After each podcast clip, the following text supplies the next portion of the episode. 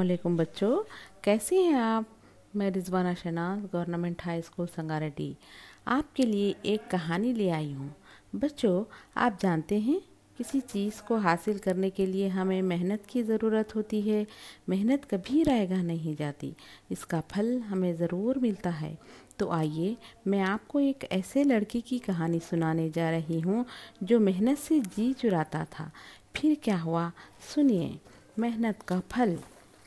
फेरोज शिशुम जमात का तालब इल्म था, मगर मेहनत से जी चुराता और हर साल फेल हो जाता। मोहल्ले के, स्कूल के, घर के सभी लोग उसे समझा समझा कर थक चुके थे। एक रात फेरोज बिस्तर पर लेटा, कुछ सोच रहा था कि उसे नींद आ गई और वो ख्वाब देखने लगा। एक बहुत घना जंगल है और वो इसमें भटक रहा है। उसी वक्त एक बहुत ही मुतरनम आवाज़ उसके कानों से टकराई। ए फेरोज़, इधर आओ। फेरोज़ चारों तरफ़ नज़रें दौड़ाने लगा। उसे कोई दिखाई ना दिया। चंद लम्हे बाद फिर वही आवाज़ आई। फेरोज़, उधर क्या देखते हो? इधर आओ। ये सुनकर फेरोज़ उस आवाज़ की सिमत कदम बढ़ाने लगा। कुछ फासला तय करने के बाद उसे एक बुलंद खामत पहाड़ नज़र आया। फेरोज़ रुक गया। वही मुतरन्नुम आवाज़ आई, हिम्मत न हारो मेरे लाल, उस पहाड़ पर चढ़ जाओ। फेरोज धीरे धीरे चढ़ने लगा। जब पहाड़ पर चढ़ा तो एक और खदोखामत वाला पहाड़ सीना तान कर खड़ा था। फेरोज घबरा गया और धक कर दम साधे लेट गया। वही मुतरन्नुम आवाज़ आई, मत घबराओ मेरे लाल, तुम्हें कुछ नहीं होगा, हिम्मत से काम लो और अपनी मंजिल तक चले जाओ। अब तुम्हारी मंजिल करीब है। उस आवाज़ ने फिर उसके रग रग में फुर्ती भर दी। आगे बढ़ा और उस पहाड़ पर चढ़ने लगा। हिम्मत की, कोशिश की तो फिर इस पहाड़ पर चढ़ गया और देखता है कि नीचे एक बहुत बड़ा दरिया है, जिसमें पानी ठांटे मार रहा था। फिर आवाज़ आई, देखती क्या हो? नीचे कूद जाओ। फेरोज़ बोला, नहीं नहीं, मैं नहीं कूदूँगा। आवाज़ आई, फेरोज़, जब तुम्हारी मंजिल तुम्हें तक रही है तो मुँह फेर रहे हो। कूद जाओ और इस दरिया को उबूर करो।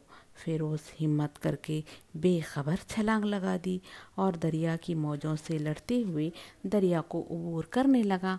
आखिरकार दरिया पार कर गया। उसे ऐसा महसूस हुआ जैसे इसकी सारी थकन दूर हो गई। साहिल पर देखा कि हज़ारों मोतियाँ और सीप इसका बेचैनी से इंतज़ार कर रहे थे और हर तरफ़ इसके लिए खुशी के गीत गाए जा रहे थे।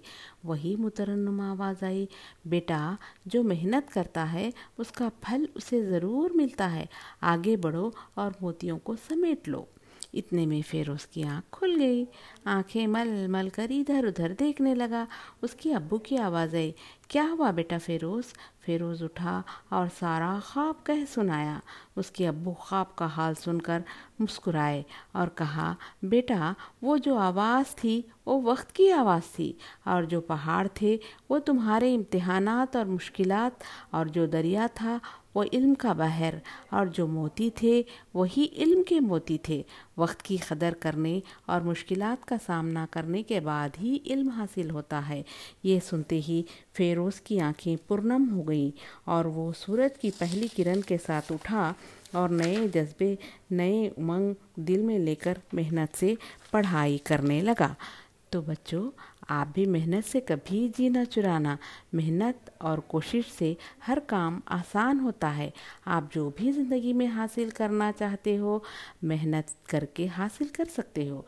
मेहनत कभी रायगा नहीं चाहती। मुसलसिल काविशों से ही तकदीरें संवरती हैं। जो थक कर बैठ जाते हैं, वो मंजिल पा नहीं सकते। तो बच्चों, बताइए, ये कहानी कैसी लगी तुम्हें?